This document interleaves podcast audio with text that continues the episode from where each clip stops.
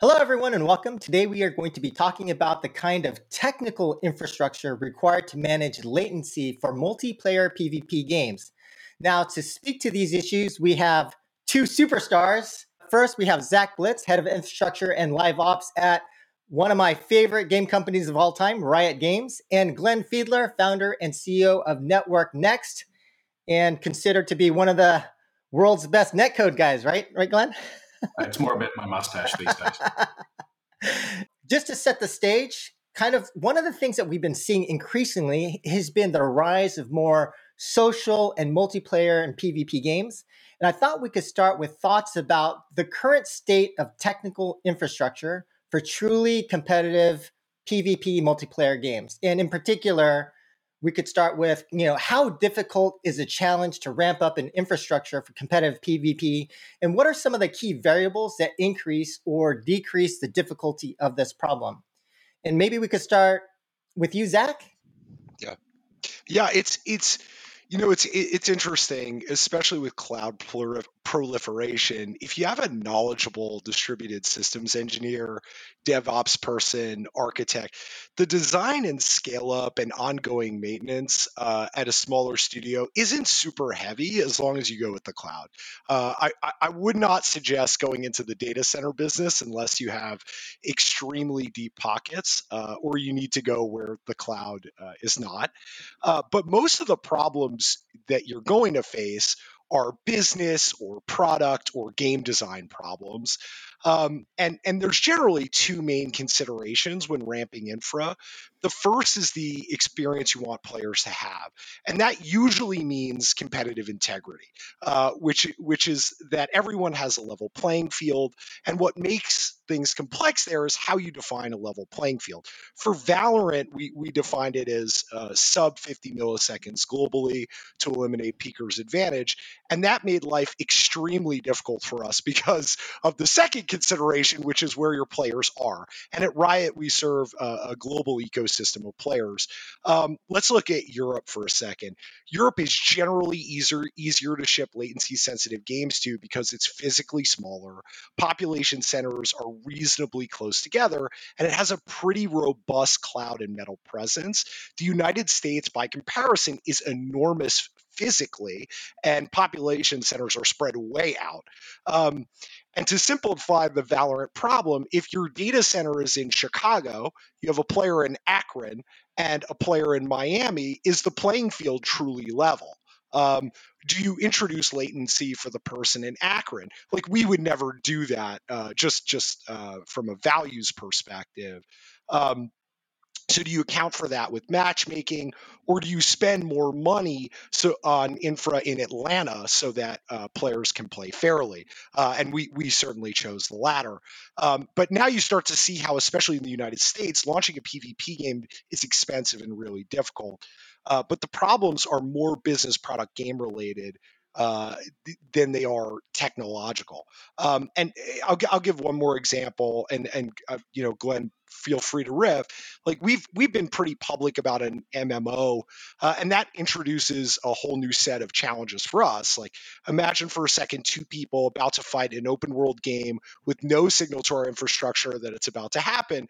We've never done a sessionless competitive experience. How does PvP combat work when we don't know the location of the participants that are about to fight? How do we make that fair? Do we just let one person get wrecked because they're in Boise, Idaho versus like Terre Haute, Indiana? Um, and and I think the answer to that would certainly be no. But these are some of the considerations and challenges that I think make it make it pretty complex. Right. And Zach, before going on to Glenn, could you also, for the audience that's not familiar with Peeker's Advantage, could you uh, sure. go into what what that is and what impact that has on gameplay? Yeah, sure. So the classic FPS challenge is something called Peeker's Advantage, um, and it it you know games like Counter Strike and, and its predecessors, I think, had a lot of it. And um, basically, it's when when a player peeks or looks around a corner first, um, because of the way the internet works, they will see their opponent before the person who is standing there um, see, sees them. Or the uh, so what Valorant's thesis really was is if we eliminate Peeker's advantage to the best of our, of our ability globally, uh, that players will really, really want to play uh, a game where that is true. And for the right. most part, we've done it, you know, um, but it's it's it's very difficult. Okay, Glenn. Hey, cool. So let me give a like a maybe a completely different point of view. So um, I'm I'm a little bit unique in that I straddle both the business and the design and the engineering side, and I can maybe maybe give a holistic view, and also maybe skewed more towards people who um, don't don't necessarily have the resources of Riot Direct, um, which is a massive advantage for Riot, and I, I fully acknowledge. So. Um, the first thing I'd really like to say is, look, the number one thing is, is your game fun? That's it. Is the design compelling? Will people stay around? Will they have high engagement? And, and will they not churn out? That's absolutely number one. And if you don't do that, nothing else matters. You must have a fun game. The, and then after that, here's maybe the next most important thing. And I'll think within the realm of what we're talking about, it's it's intelligent selection of where you host servers. And trust me, you will distribute servers in the United States across uh, Seattle, Los Angeles, Chicago. You will go to New York. You will go to probably Virginia, Miami. Um, you'll definitely go to Sao Paulo, Brazil. Um, in the United States, you'll def- uh, in, in Europe, you'll definitely be thinking about UK, Amsterdam, Frankfurt um, at minimum. Um, Middle East is a little tricky.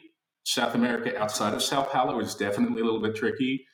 Uh, and then you go to APAC, and holy cow, everybody, get your servers in Singapore right? Because Singapore is a big deal for APAC region, especially for Western Australia, right? And Eastern Australia, Sydney, is a good location itself. But there's something really cool coming up that I'm very excited about. Is in addition to Singapore being a hub, there's this company called One OneQode, One Q O D E, and they're actually setting up regional server hosting in Guam, which used to be an internet exchange, and that is central latency wise to, to a lot of countries, including Australia, Japan, China, eh, etc. Right. So the general trend here is, is that you want to try to find servers that kind of satisfy like a like a gravity sink people around them regionally. And then you want to try to subdivide that when you find that latency isn't good enough. And hey, mainland China is even trickier because you can't host servers in there unless you have a game license right? So there's there's a lot of regional complexities in the Middle East infrastructure. Oh boy, right? Um, you know, it, through politics or um, geopolitical situation, um, there's not necessarily a lot of great connectivity between countries in that region.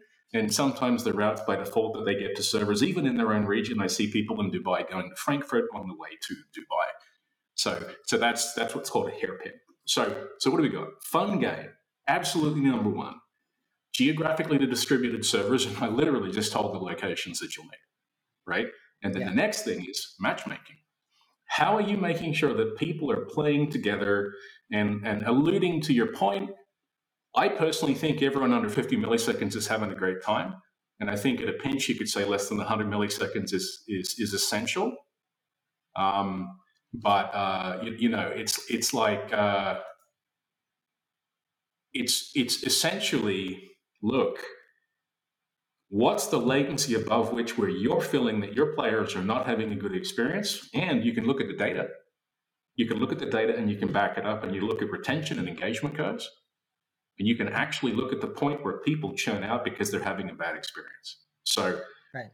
and matchmaking is the first thing to rule out. So it's fun game excellent server locations really excellent matchmaking that's trading off skill versus the time to find a match versus distance or latency. And then only after all of that is solved, you can get really strong benefits from Riot Direct or a competing product. Well, not really competing per se, um, very different.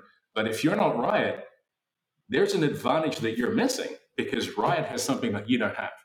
Riot has the ability to say the internet route is terrible for no fault of the player and no fault of the server, and to say, take our private internet that we've built, five, five or six years of, of work on this, tens of millions of dollars every year. I would say I'm closer, closer to t- yeah, closer to ten, but yeah. yeah. This, is, this, is, this is yeah. not something that uh, I'm going to open even a small AAA studio. I'm not going to start by building this.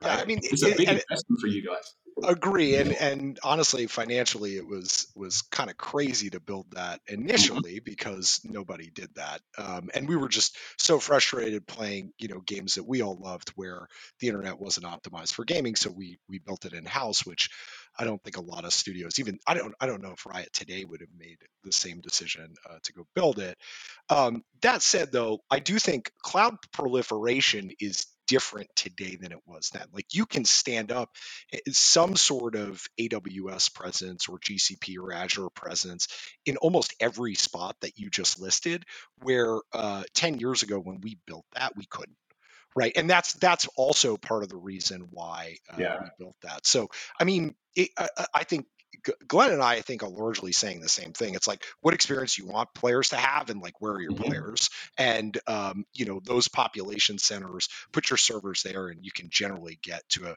to a good spot uh, in terms of latency and fairness. Right. Yeah. I, have actually got an, an, additional point I could make to, to back this up. Actually, there's some data I can share, and this is okay. from a game launch in 2021 yeah. um, on bare metal in these very locations. We found that 83% of players on the public internet, even to the best bare metal and cloud data centers in 2021, yeah. had high latency defined as greater than 50 milliseconds or a packet loss greater than 1% at some point every week. That, so so I would I would sort of step up and say it's really great that the cloud offerings are better. It's really great that you can open up servers. and You don't have to build your own data centers necessarily. But there's something afoot still, which is the BGP, the default internet routing protocol. Oh, yeah. Yeah. yeah. Man, there's a perverse incentive out there. They yes. take the cheapest route, not the best one for your players. And that's why, honestly, I think every game needs something like Riot Direct, because that's what fixes that. Right. Yeah. It's it's interesting because there's a bunch of businesses that have tried to open up in that space and they just haven't generally found traction. I don't know if that's because they're aimed at AAA studios as as opposed to the little guy, but uh, it's it's been yeah, it's it, it's interesting to have watched that space. I think over the last few years, it's I I would say too that you know the question on on like what's wrong with uh what's wrong with networking? I think that's that's a really good question. yeah I know, I know, um, I know. I'll, I'll, I'll, settle i'll settle with this statement. Um, the public internet treats your gaming the same as someone reading their email. And that's right. why 83% of people every week get high latency or packet loss. And we have hard data tying that same threshold of latency and packet loss to three times reduced engagement and three times increased churn. Okay. So I think there's an opportunity out there for people making games when they have a fun game, when they've selected good regions for server hosting, and when they're comfortable that their matchmaking is doing the best job and they've tuned it specific to their game design. There is, as a number four, and it's not number one, right? But as a number four, there's definitely benefit to okay, but there's like 1% of my players at any time are getting maybe even 2 to 5%, depending on your game, are getting an experience correlated with three times lower engagement and three times higher churn. Fix that. And if someone comes along and offers something that's cost effective that fixes that, I think that's a winner. Game buyers are not going to go and build right. There's not going to be 50 Riot Directs for every, right. it's not going to happen, right? But there's an opportunity for something that's really cost effective that targets, honestly, like price sensitive game developers making money off a live service product. This is something right. that has to be turnkey and reasonably priced. And that, that's what I'm trying to create with Network Next. Got it. So maybe we could talk about that topic around like the smaller developer. Is it realistic for a small developer? So I'm with a small developer, and when it comes to trying to develop a game that is, let's say, sub 50 milliseconds or sub 100 milliseconds, how should we be thinking about trying to create a competitive game? Is the kind of infrastructure because we don't have things like Riot Direct and all the resources of a big company like Riot? What? How should we be thinking about developing our infrastructure? Uh, what do you guys think? Can I take this one initially and I'll, I'll kick it to you, Zach? Um, there's an amazing amount of really good stuff out there in, in Google Cloud, AWS, and Azure. And as a small indie studio, focus on making the game fun. Right. Focus on making the game fun, play tested, and hosted in Google Cloud, the premium tier networking for Google is actually really, really good. It, it, we, we find it to be the best out of the three clouds. And uh, you, you, don't need to go to bare metal to be a serious game. You can get really good performance out of cloud. And the network performance of the cloud is actually, in general, superior to the bare metal performance that you'll get by default with, with the medium tier hosting company. So I would suggest if you're sub 10K CCU, folk, just, just get it into a cloud, pay the transit fee, pay the cents per gig, which is higher than you'd like, and know that you're getting better than default internet networking um, in, in a hosting company like Google Cloud. That's my recommendation. Yeah, I, I, I would, the the interesting thing about the question too is like, for us, we're trying to be more industry um, standard. Uh, we we built a lot of custom things to roll out League of Legends, um, but but things that we use that are pretty ubiquitous. I mean, Val Val launched, uh, I would say, sixty or seventy percent on AWS um, and that's compute databases, uh, you know, manage Kubernetes Route 53. Uh, on you know, we use Terraform, we use Docker, we use Cloudflare, we use New Relic, we use GitHub. I mean, all of these things, right, are are cheap or free uh, depending on the tier that you're using them at. Um, uh, you know, things things you can't do that we do, like physical data centers. Like I, I would probably not do that, um, and all that entails from a management perspective, inclusive of like the software to run it and people. That's a lot. Um, and then Riot Direct, obviously, we've we've spoken about that uh, a bit here. Um, but you know, I, I would say that like what, what Glenn advised. I mean, AWS has has latency sensitive products as well um, that, that that they can help with. Most of the clouds have offerings that that can get you there, and you know we we manage our, our stack using pretty standard tools and and trying to get more standard every day. Right.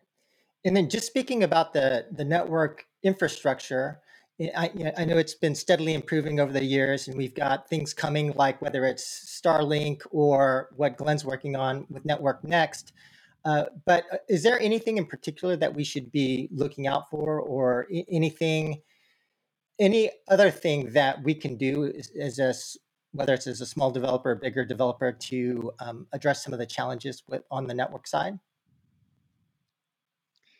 I mean, I think the current state of of the ISP ecosystem regarding speed and stability, it's like, you know, speed, they generally send traffic the cheapest route for them. Glenn's kind of covered this. It, it, it hurts competitive games. Uh, it, and, it's not a technical problem. It's a problem of incentive for a network that has no incentive other than to treat your your traffic as if it the, the a, a, route they could they, they could just be like 50% of traffic goes left and 50% goes right right. depending on the hash of your IP and your port and the distance. You could have from one game to the next plus or minus 50 or 100 milliseconds just because they load balance you down Route A instead of Route B. And to them, an, an additional 50 or 100 milliseconds is okay. Yeah. Right? I, this is yeah. the internet today, everybody and, and and I think the the problem that Glenn's company is is solving is a real one. Like I, you know, I I, I have this theory that in the next five to ten years, there's going to be a big split in this country between like the boomers and probably Gen X and younger, um, yeah. because the boomers aren't don't care about this routing thing, right? They get their 50 mm-hmm. to 100 mm-hmm. milliseconds. They can watch, you know, whatever videos they want on YouTube or go on Facebook. It really doesn't affect them. Well, let's face it. I've already I've already got half a second response time when I press a button anyway. Yeah, so. yeah. But th- there's going to be games that come out or AR or VR experiences. Oh You're going to throw up. You're going to yeah. throw up because yeah. because of a network glitch. Yeah, and people and, will be cleaning up puke. And and we as Internet. a yeah, we as a country are not going to be able to participate in those things the same way yeah. as Asian or European countries are because our mm-hmm. internets are slower and our ISPs are not getting less monopolistic. Um, yeah. and, and that's going to create a generational divide in this country um, mm. and a mm-hmm. potential political nightmare if not solved. I hope things like Starlink can bridge the gap, but but I, I think it's going to become an absolute problem uh, for for for our country, um, and I think one that people outside of working in the internet in, in, in video games don't, I think, really understand. So let me let me sort of step up here. There's there's actually really the Starlink thing leads on to a really interesting sort of like what what is really going on, right? And here, here's what's going on. There's the last mile, and the last mile is your ISP. From they have a data center called a head end, So it's it's a data center somewhere, probably one Wilshire or whatever in LA, and there's there's points where they and they all connect there. And uh, BGP is a, a, thing that kind of works out how it gets from the head end to wherever it's going on the end. You say, you're on Comcast, you're not on Comcast's internet. You're really only Comcast to the nearest head end, and then it goes IP, and then BGP is going to route you stupid, right? It's going to route you like, hey, he's checking his email now, right? She's she's browsing the web. No, no, no, you're playing Valorant. Well, in this case, you guys are taking it from the head end, and you're saying, no, internet, don't do that go on our private network from A to B. Okay. And Network Next is kind of the same thing. Now, we can't currently fix the last mile, but the middle mile from LA to Chicago, man, a lot of stuff can go wrong between, and that's that's a that's a that's a city to another city, and I can tell you just the perverse incentives, um, the things that I see in the United States and Europe at scale with games we're working with, I mean, I feel like Rutger Hauer here. Like, I've seen things you people wouldn't believe. Like, attack ships on fire. Like, this is absolutely crazy out there. Some people just get randomly 300 milliseconds for no good reason, and they're in LA. Right. It's nuts. Sometimes people get an additional 300 milliseconds for four days because a route went down for an ISP and they're routing them around the country the wrong way. And you can't, as a game developer, call somebody up and say, hey, Comcast, can you my game's on fire. Can you? So I totally understand why Riot Direct was created. It, it solves a real problem. And uh, I don't see the solution for this coming from the network itself. Um, I, I, see, um, I see a way with my company, but you know, I, there's no guarantee that we succeed. But the thing that I'm really hoping to solve first is the middle mile so that we can kind of say, look, guys, hey, hey, this traffic is actually different. It has different characteristics to reading email please treat it differently and let me create an incentive for you so that you're paid when you do. And that's what I'm trying to do. Now, the last mile stuff, wow, Starlink breaking the last mile monopoly, it's brilliant. It's really smart. It's, it's breaking that fiber optic or uh, DSL last mile. And Starlink is not, you're not going up and then to the game server. You're going, uh, I'm, in, I'm in upstate New York right now. I have Starlink and I use it as a backup. I go up to Starlink and then I go down to NYC or Secaucus right? And that's that's the hop that the satellite does, and then the rest is regular wired stuff. Now, eventually, Starlink is going to have um, inter-satellite links, so I can go up and then go around the world, potentially full speed of light in a vacuum. People don't know this, but you're two thirds speed of light inside a fiber optic cable due to refraction. So even if you've got a direct line of sight from one point to another, theoretically, if the difference between two thirds and full speed of light is less than the up down to the satellite with the low Earth orbit satellites, Starlink might get you faster Japan to New York times when you're playing. I'm really excited about that. Um, what do you think, Zach? Yeah, I mean, especially the the implications it has for things like an MMO, um, yeah. you know, se- sessionless games with like you know thousands of people in combat scenarios. I mean, it, I mean, I just remember playing WoW, you know, ten years ago, and you know, instances basically crashing as soon as as soon as the fight would start because you know of of internet issues or servers being overloaded or whatever. Um, I think I think it it starts to um, I think open up another arms race for what PvP means, uh, which which could be which could be really really exciting. So you, you see higher player counts and uh, more engagement across distance being opened yeah. up by increases in both bandwidth, but also uh, better routing across distance to perhaps a central location. Yeah, I think I think especially I, I think a lot obviously about our player base when when mm-hmm. you know it's just the frame of reference I have.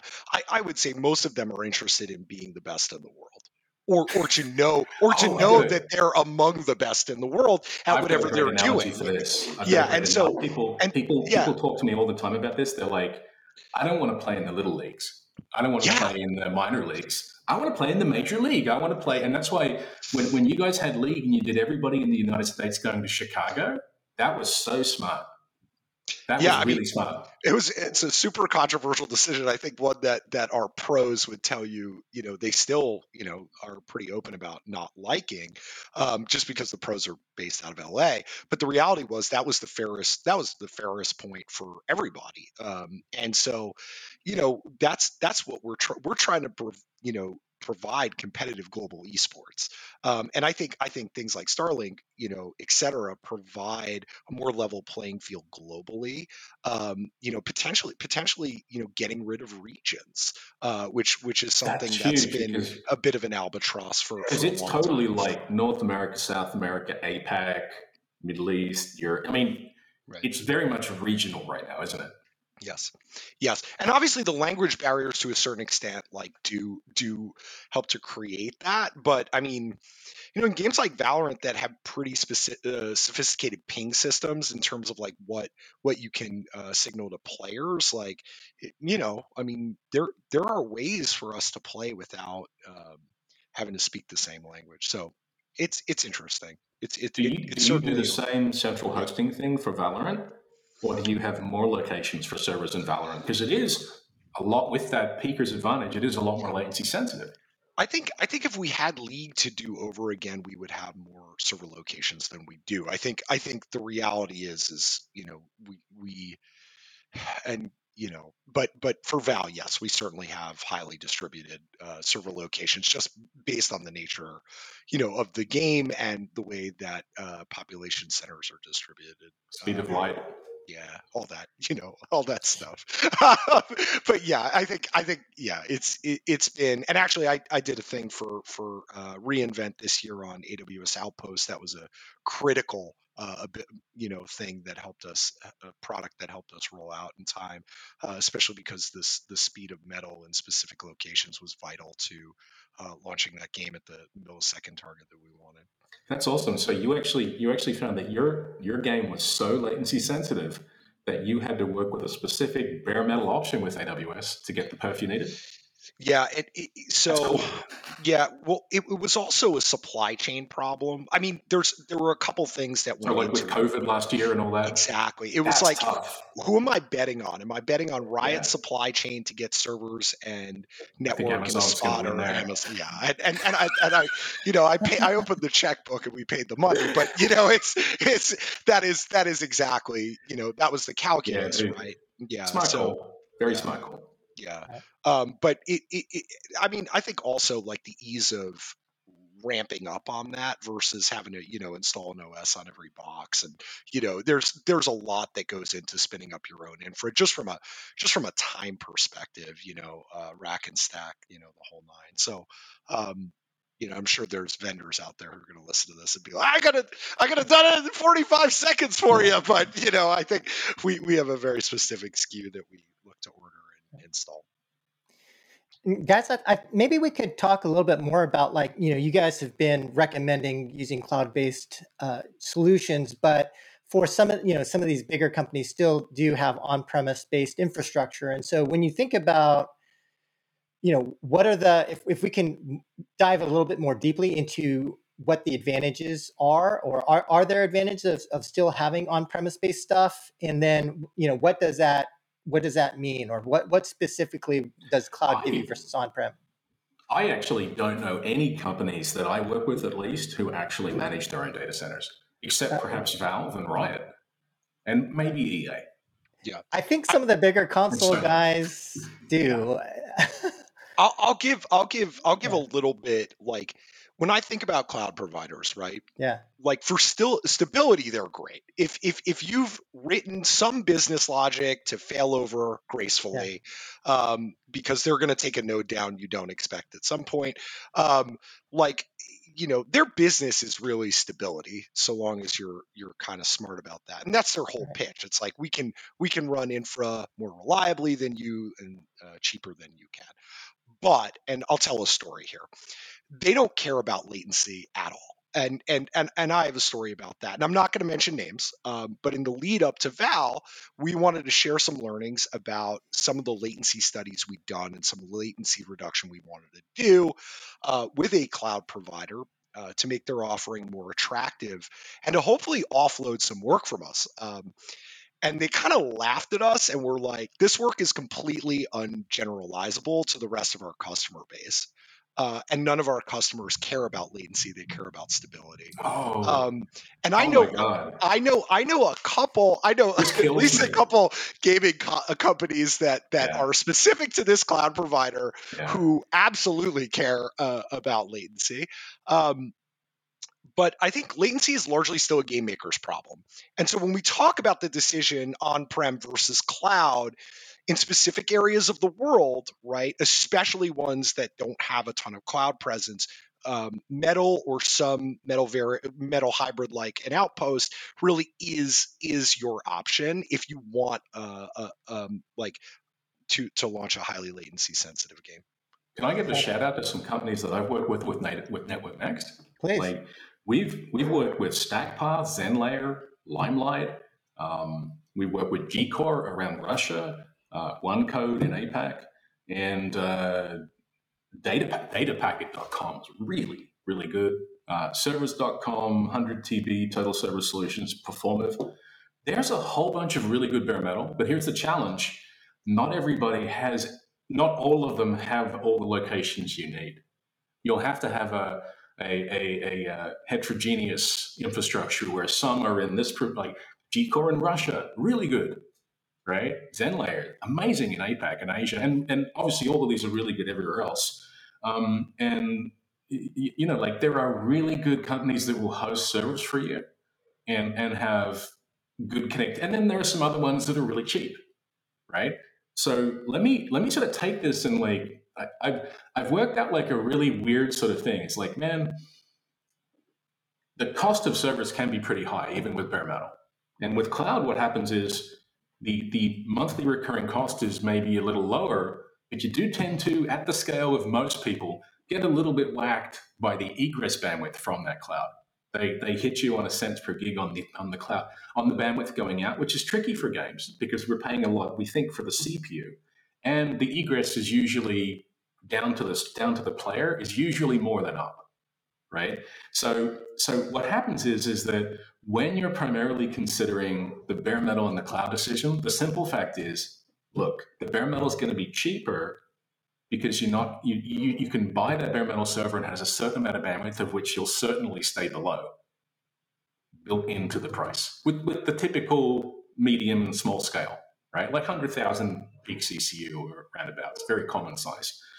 When you're in cloud, um, you, you will find that like four, five, six, eight, 10, 12 cents per gig adds up very quickly. So one way to look at Network Next is you can go and host in really cheap bare metal and only for the 1% of players that get a massive improvement that's relevant for your game design, we can get you the performance of the absolute best servers in the locations where you are. Can- Maybe can I ask you guys a potentially controversial question about prem versus cloud? Do you guys think that for some of these bigger console companies that have been running on-prem infrastructure for a long time that to some degree do you think it might be a political decision not to move to cloud to retain Hmm. jobs and things of that nature or is is it generally just a technology choice? Um, that's a good question. I, I, obviously, like, I don't think the general the general like sales pitch from the cloud provider is always we're going to save you money. We're going to save you money. We're going to save you time, and we're going to save you a headache, and we're going to save you maintenance. The reality is, and we're we're in the you know full disclosure, we're in the middle of a cloud conversion ourselves, right? The reality is you don't save money. It's about it's about at cost. You don't you don't always save labor because the work changes, right? And so I think I think the answer to that is probably no.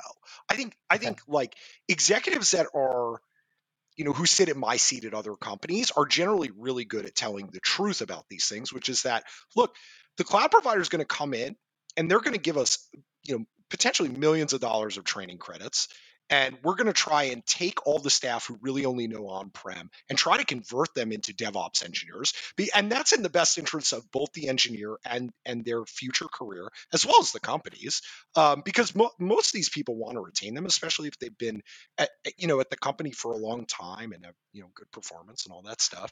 So I don't I don't think it's actually that controversial of a change internally. I do think, yes, there are people who are like, look, I've done metal my whole career, as with any change, right? In any industry. I've done this thing my whole career. I don't yeah. want to change. Like, I, I think there will always be those people, but I don't think it's like a political decision. I think, I think most of the time when they look at it, I think it's more, you know, they don't know where the skeletons are buried and like changing out the physical infrastructure that they have is going to take so long to do and and like they don't know what's going to break when they do it and you know it's been sitting there I, I I, work with some people from Disney who are like some of the some of the some of the rides still run on like floppy disks, you know, like and, and that's true. Like eh, some of the Disney park like rides that you love run on floppy disks, and like the idea that like they'll ever change that out. Like that once the ride is gone, they'll they'll change, right? right? But they'll never like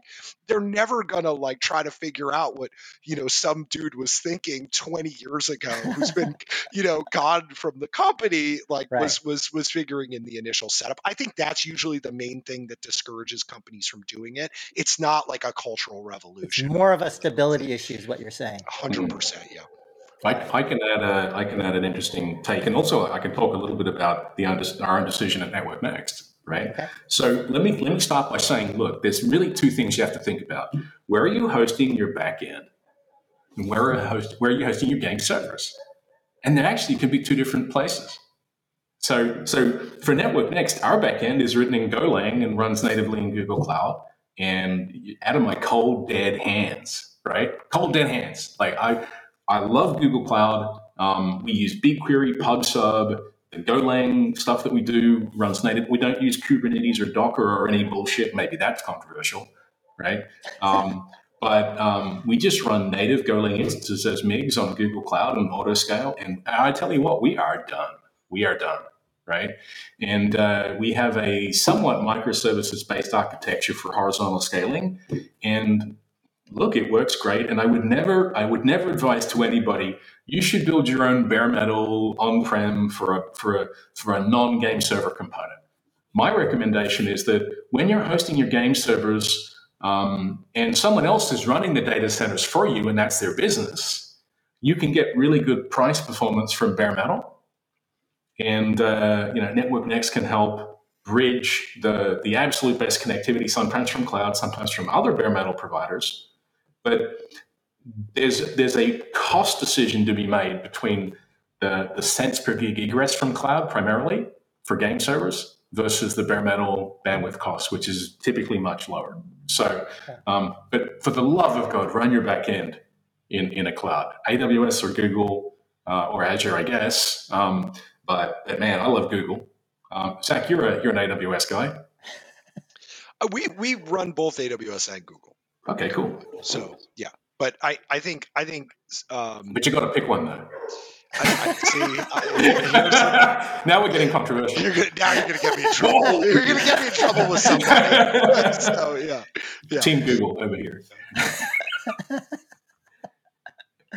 um, so in, in terms of the next topic, I thought we could talk about cost and basically you know there are some game types that are very expensive with respect to netcode server operating costs that can potentially eat up a lot of margin as you're operating these games. And so in some situations they can turn some games that you know may have been fairly popular from a user demand perspective but economically unviable. You know, it could just be like games that have very low monetization on a daily basis, but you know, your cost of operating could be higher.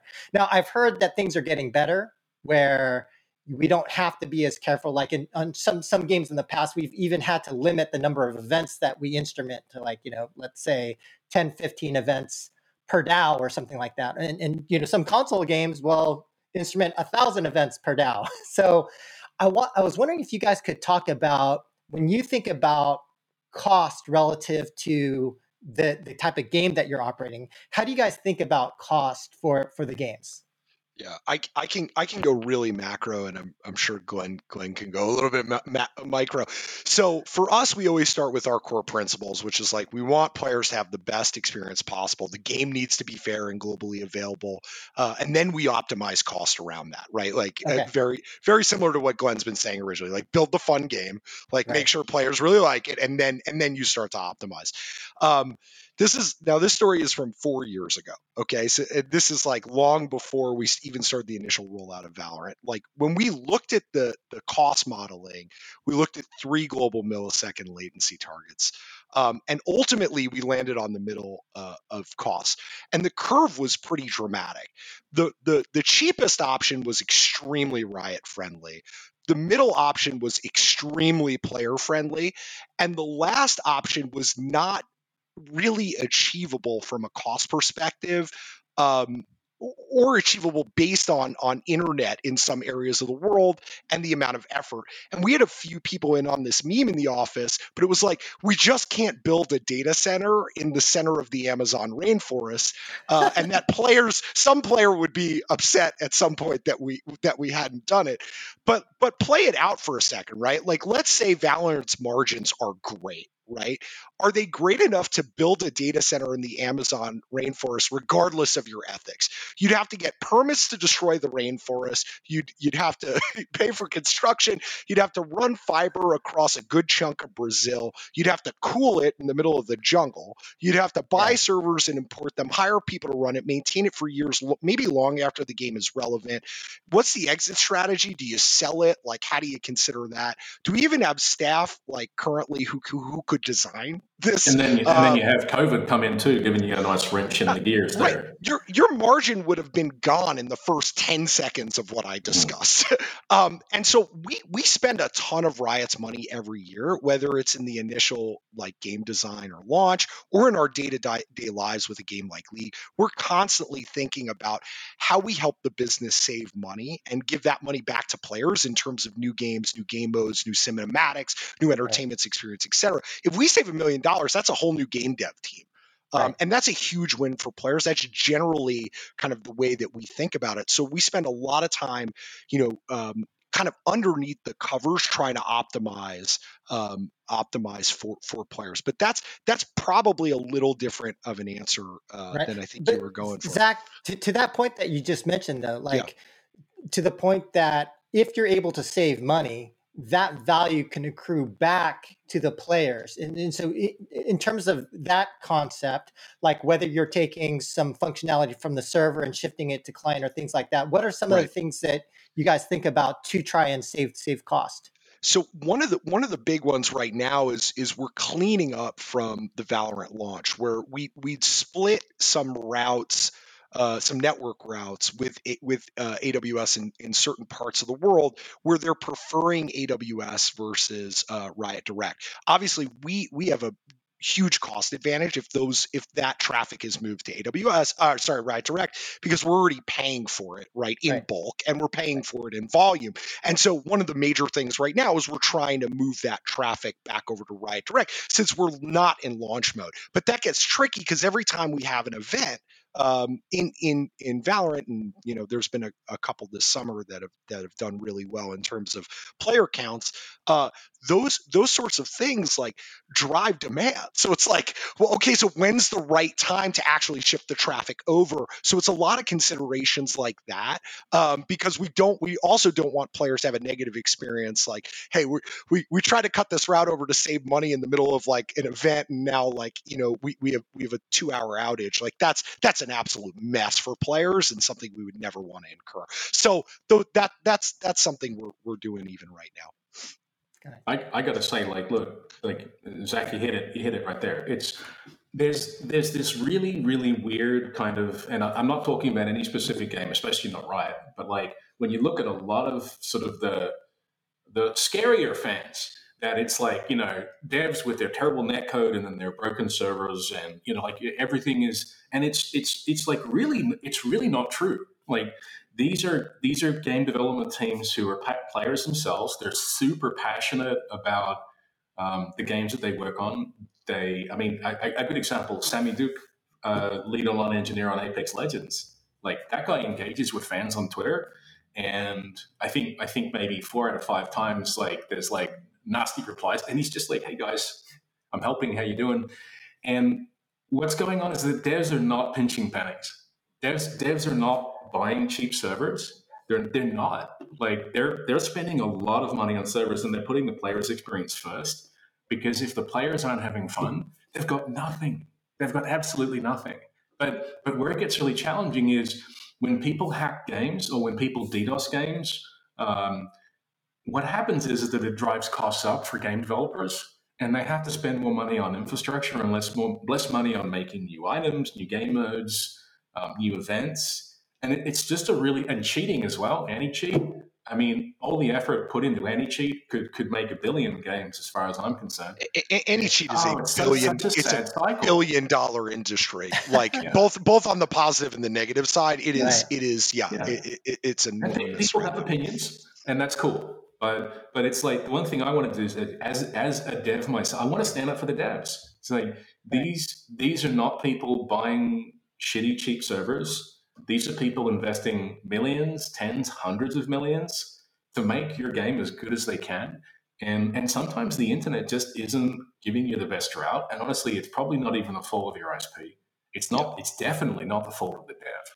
Yeah, and, and I, don't blame the dev, man. Far out. The, it's the not hidden, the dev the hidden war here is like the dev versus the internet, right? Like it's it's and and I think a lot of people don't see that. Like we we had I think uh, in LATAM a couple weeks ago, like this fiber cut, right? Where it's you know and the game's down game's down for 12 hours. Luckily that doesn't happen in the United States as frequently probably as it used to, and like there you know we're we're getting killed on Twitter you know, our devs are getting killed on Twitter. But what's like, amazing is that you guys invested in your own dark fiber for God's sake. Holy yeah, shit. I, you know how much money that is?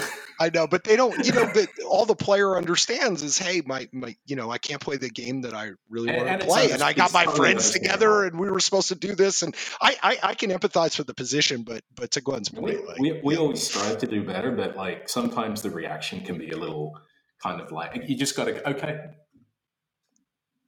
right? Yeah. Yeah. Yeah. So, yeah. Oh, I was just about to ask. So, for like, I, I know at the bigger game studios, they they have full anti-cheat teams and things of that nature. For a smaller game studio, how how would you recommend that people address staffing or focus on anti-cheat security, things like that? You, you should do a client server with a server authoritative networking with UDP, yeah, preferably with someone else's engine, and don't worry about it. That's a problem you want to have. Yeah, I would. You, I need, you need a scale to hit that yeah. that you will not get until you've succeeded. And once you've succeeded, go go for an off the shelf solution, and then on massive success, do it right. Yeah, yeah. Pay pay pay somebody to do it. Got it. Okay. Don't don't worry about DDoS. Don't worry about, but but do do the best practices. Don't don't do a client trusted network model in 2021. Right. In but most don't do it. most don't, most, don't yeah, trust most, the client most That's cloud pro- most cloud providers have some kind of you know DDoS solution that for a small dev is totally like totally okay. Okay. And final question from me, but when you guys think about let's say opening up new game server regions, how do you, how do you guys think about that? Is do you have like minimum CCU requirements or you know when when is it time to open up the, the Amazon, Zach? yeah. How, how, do you how do you guys think about be that? the players. How many players are there, and what's the improvement that can be provided? Yeah, I think I think that's it. I, I think generally what we see, the way we do it is we will see people playing our games compl- at, with completely horrible experiences. Like I, I, think the, the reason, yeah, the reason we opened up uh, Middle East, which is I think our, our latest one, and I think we're gonna we will go to South Africa at, at some point uh, as well, which we're super excited about. I, I didn't um, mention it because Africa is this this just there's just so little there in terms of infrastructure. And the players and I mean it's almost like there's like a little bit on the top and then a little bit on the bottom. There's, there's, there's a massive open like there's a blue ocean there in Africa for someone to help improve connectivity. And everyone playing in that that continent can be massively improved that's a that's going to be a huge mobile region once it's uh, yeah. once it's yeah once there's infrastructure there. I, I would say that I would say you know for us we were watching players in in uh, the Middle East uh, basically struggle playing Valorant uh, in Europe and we were kind of like, this mm-hmm. is unacceptable. You know, yeah. we we need to we need to put servers uh, in in a place now. Uh, we now picking locations within you know, the Middle tough. East is super tough because all the countries uh, do not play nicely together in terms of the internet exchanges, which is really mm-hmm. difficult. Uh, and additionally, there's no real center. Like there's not like a yeah. Chicago, right? Uh, and yeah. it's big. Like we talk about, we think of the Middle East, where we we probably think a lot about like Israel, Egypt, you know Jordan and not necessarily the entire Arabian Peninsula uh, and and and oh, things man, that go yeah. a little bit east. It's it's it's incredibly large uh, geographically, almost the size of Europe. So, it, like, y- trying to figure out where we put it within, um, you know, the servers within the Middle East is is is really challenging, and it's mm-hmm. almost as geopolitical as it yeah. is uh, yeah. like necessarily like latency based. Um, and and and so a lot of these, you know, to answer your question, Joseph, are, are like kind of you know region by region uh, thoughts. You kind of you, you, lead with like, hey, people are going to play the, the, game. If we put it there, great, we'll put it there. But then like, how how do we kind of deconstruct it and make it make it really make it a really good experience? And most of these things are a work in progress. I mean, they're always. I want to I want to extend on Zach's point here. It's like people think that there's a relationship between distance and latency in all cases. That is not true. Like, I'll, I'll give you a very concrete example. Um, uh, I have I have many Korean friends and I have many Japanese friends. And because of this, I know that if you're if you're if you're a United States tourist in in, in Seoul, you're not gonna you're not gonna make comments about how similar Korean culture is to Japanese culture. That is those are two completely distinct and different cultures, although they have some similarities historically. And I can tell you that the, the two countries are actually quite different and also don't always get along. And there's a really horrible shared history that that the Koreans are, you know, like there's there's some reasons why the Koreans are not happy um, going back to the Second World War, right, and, and earlier. So is it somewhat surprising that the route between Seoul and Tokyo is not always the fastest one? It's political. Now, it's no one's out there going, ha, ha, ha, I'll just no, no. It's it's just kind of like no one has the incentive. And we see other things like if you're hosted in Google Cloud and you're trying to go cross cloud to AWS, like you're not always going to get the fastest route between the two because who really cares about that? In fact, maybe they don't want it. I'm not saying that there's an intention here, but there's sort of like the internet is 100,000 different ASNs as of 2021, and they don't all like each other or or put, to put it more politically, have really strong incentives to ensure that they have the best connectivity between their networks, right? So sometimes the path is a little weird. And then with 100,000 cooks in the kitchen, sometimes somebody in Dubai going to a server in Dubai goes through Frankfurt because that's the closest exchange. We actually have deployments in Middle East, and we're often able to fix all those Middle East to other Middle East regions like we have little mini pops in every city, and in every city we have 10 or 20 different providers with different connectivity, and we can steer through those points as we choose. So, so that's sort of like the magic of what we do. Um, and it really helps in these geopolitical, um, in these sort of geopolitical areas where, you know, Israel and Egypt might not have the best connectivity between each other, and certainly not to Iran, right? And it's no fault of the people of Iran or the people of Egypt or the people of Israel. But and, and I'm pretty sure that everyone just wants great connectivity as, as people. Um, but um, the internet does not have a straight line path physically between two points, and nor does it always have the best route picked between two points on the planet. It, it has its own topology, and that's influenced by geopolitics. The geopolitics and often the route is not what you think it should be. So sometimes just putting a data center in the Middle East won't actually get you what you need because you now you have all of the political stuff in the Middle East in addition. Like you, you know, you can deploy a lot of infrastructure to different points in the Middle East, but still those different points won't necessarily talk to each other because of geopolitical differences. Okay, well, guys, I think we're out of time, but I really want to thank both of you for this really in depth discussion, a lot of incredible information. But in closing, do you guys have any final thoughts or recommendations for the audience? And how can people get in touch with you? Maybe starting with you, Zach? Yeah, sure. Um, I don't know. I think I think this is one of the most fun areas of game development today because I do I do think there's a lot of innovation happening in the space. We've talked about Riot Direct, we've talked about DDoS, we've talked about infra. I think um, I think the cloud versus metal debate is going to continue. I think I think all of these things, especially as metal provider, um, kind of metal colo providers, uh, step up their their managed service offerings. I think I think things like that are going to become super cool uh, over the next ten years. So just have fun with it. Have fun making games. I'm I'm at Riot Z Blitz on on Twitter. Uh, I just started that because people were like. Players may want to get in touch with you. I have like 50 followers, so I, think, like 20 tweets. So, uh, but but I'm there, and I'm always happy to answer whatever questions you have. Um, and if I can't answer it, uh, I'll, I'll, find somebody who who's a pretty good expert who, who can help. So, but it's been a pleasure, Joseph. Thanks for having me on, man.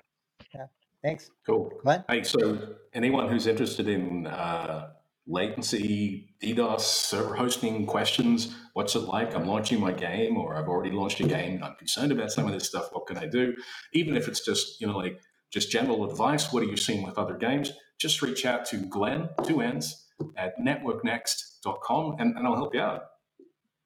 Awesome. All right, guys. Well, there you have it. Zach Blitz, Glenn Fiedler, two world class experts. Thank you so much for your time. Until next time, everybody. Bye.